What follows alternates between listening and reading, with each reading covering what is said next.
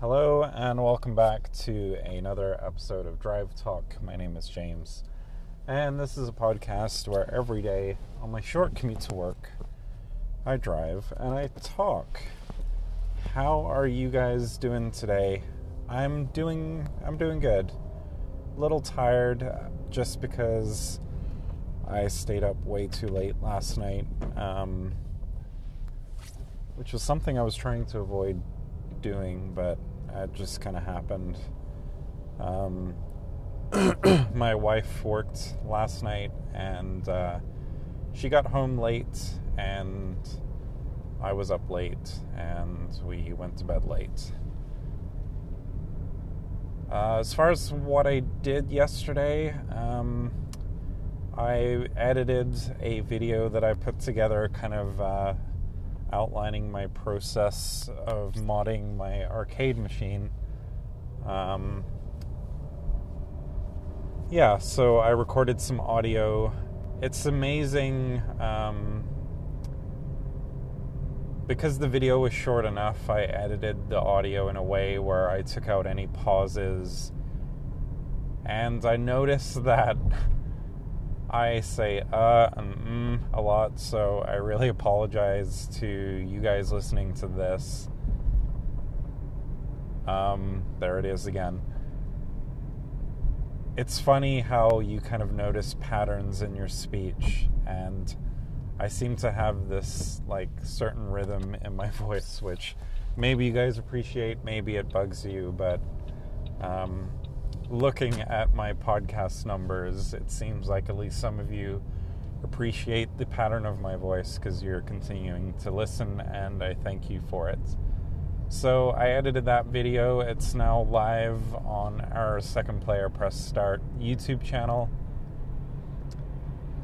Um, yeah, I had some fun with that. Sorry about my voice. I'm still battling this uh, this like coffee phlegmy thing beyond that, I played uh, Hitman 2. Um, I love Hitman games. They're they're pretty awesome, and I've loved them since they like they first came out. I think I played like the first few games on my PC back in the day, and um, I'm pretty sure I own or have played every single Hitman game to date.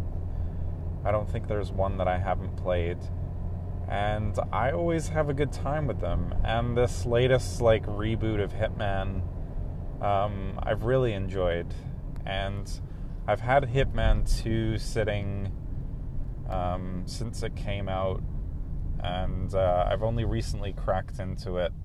I ripped off the cellophane and installed it to my PlayStation but um, before I did that, I actually finished the first Hitman reboot game, um, which is kind of a rare feat for me. Um, I thought, you know, why why am I starting on the second one when I haven't finished the first one? Um, which is kind of rare for me to finish a game unless I really like it. And I really enjoyed that first Hitman reboot game. Um, but I just stopped playing just because of other stuff came out and it kind of grabbed, took away my attention. So um, yeah, I actually finished the first Hitman game. I was I was on the last level, so um, it didn't take me long to to finish that. And now I've cracked into the second one. Um, I think I'm a few levels in, and the second game is more of the same of the first one, but that's okay with me uh, because I really loved the first one. From what I can tell, the second one, the scale of the levels are like way more grand than than the first game, which uh, is really neat. There's just so much to explore and. Uh, the thing I love about the Hitman games is just that thinking on your feet. It really, um, I just kind of feel like I'm that character and I'm kind of navigating that world. And uh, characters are unpredictable, and uh, yeah, I just love that quick thinking on your feet. Um, the suspense of you know ent- entering an area that you're not supposed to enter and trying to sneak around without being caught. Um, I really dig it. So that was that. Um, the other thing I wanted to chat about briefly this morning, I guess Canada has um, put forth a law which um, has been making a bit of a buzz online today. Um, so I guess the like headline reactionary bit is that um, the law can now administer is that the word um, a breathalyzer exam while you're at home um,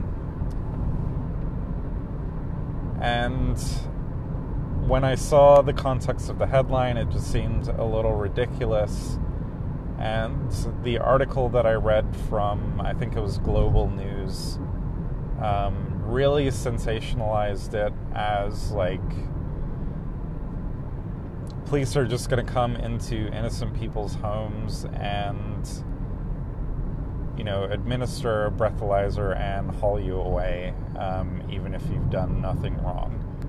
And the article did a really good job of uh, kind of one-siding this um, this law, and it's uh, we have uh, I guess a liberal party in power at the moment, and I'm noticing like a similar thing to what's happened in the states where people are starting to become divided in liberal and conservative values. And I'm guessing now Canada's news outlets are kind of going the same way where they're slanting news because, like, this law um, definitely has the potential to be abused. Um, and the article made some good cases, like, you know, maybe you had a spouse or um, a disgruntled ex spouse, I guess, that wanted to cause, cause some harm. They make a claim that they saw you um, driving recklessly, and the cops come, and you've been drinking at home, and now you're arrested. Um, but I thought, like, my just my critical brain just said, like, there has to be more to it. Like, I don't think this law was put in place for like bad reasons. Like lawmakers, um, like they have to know more information than we do as a public, and uh, from what I like, the brief little research that I did, I guess there were some cases where. Um, people have been drunk driving, killed someone, and then went home. And uh, when the cops showed up to their residence, they had just been claiming that they had been drinking at home.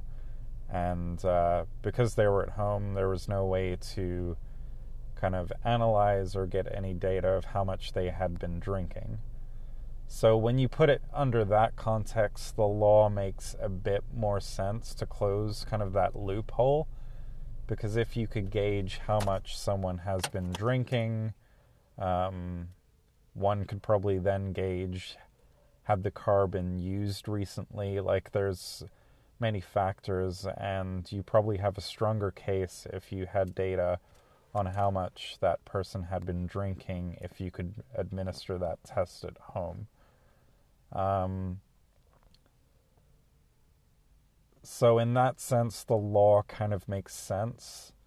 Um, I just find it funny that a news organization wouldn't provide kind of both sides of the story. Like I I completely understand and I get that this law could easily be abused uh, by anyone, um, especially those in law enforcement but um, like present both sides of the argument. I guess is is my thing, um, because then it makes your your news organization seem very biased.